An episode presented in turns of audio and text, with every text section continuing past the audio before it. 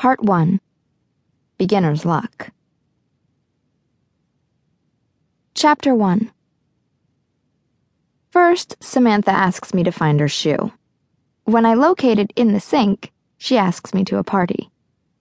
You might as well come, seeing as you don't have any place else to go, and I don't feel like babysitting. I'm hardly a baby. Okay, you're a sparrow. Either way, she says, adjusting her silk bra as she wriggles into a green lycra shift. You've already been mugged. If you're kidnapped by a pimp, I don't want it on my hands. She spins around and eyes my outfit a navy blue gabardine jacket with matching culottes that I'd actually considered chic a few hours ago. Is that all you've got? I have a black cocktail dress from the 1960s. Wear that, and put these on. She tosses me a pair of gold aviator sunglasses. They'll make you look normal. I don't ask what normal is as I follow behind her, clattering down the five flights of stairs to the street.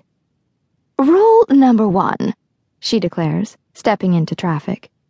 Always look like you know where you're going, even if you don't. She holds up her hand, causing a car to screech to a halt. Move fast! She bangs on the hood of the car and gives the driver the finger. And always wear shoes you can run in. I skittle behind her through the obstacle course of 7th Avenue and arrive on the other side like a castaway discovering land. And for God's sake, those wedge sandals? Out! Samantha decries, giving my feet a disparaging glance. Did you know that the first wedge sandal was invented by Ferragamo for the young Judy Garland? How on earth do you know that? I'm a font of useless information. Then you should do just fine at this party.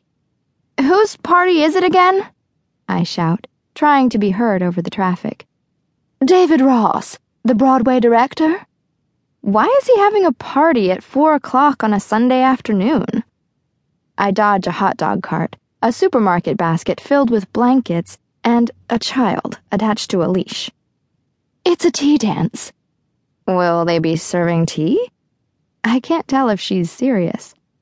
She laughs. What do you think? The party is in a dusky pink house at the end of a cobblestoned street. I can see the river through a crack between the buildings, turgid and brown under glints of sunlight. David's very eccentric, Samantha warns, as if eccentricity might be an unwelcome trait to a new arrival from the provinces.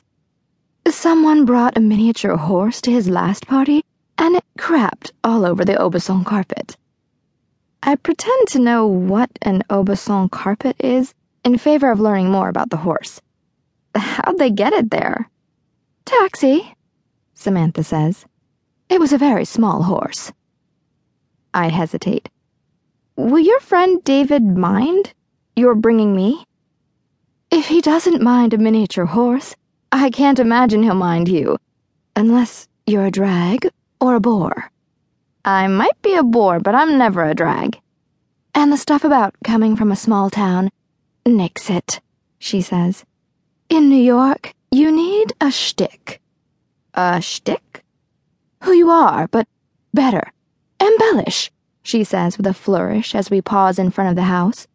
It's four stories high, and the blue doors flung open in welcome, revealing a colorful throng, twirling and weaving like a chorus in a musical show.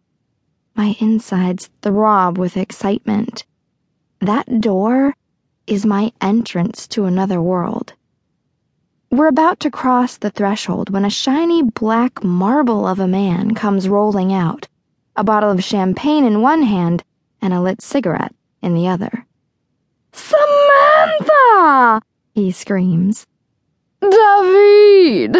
Samantha shouts, giving the name a French twist. And who are you? he asks, peering at me with friendly curiosity. Carrie Bradshaw, sir. I hold out my hand. How divine! he squeals. I haven't been called sir since I was in short pants. Not that I ever was.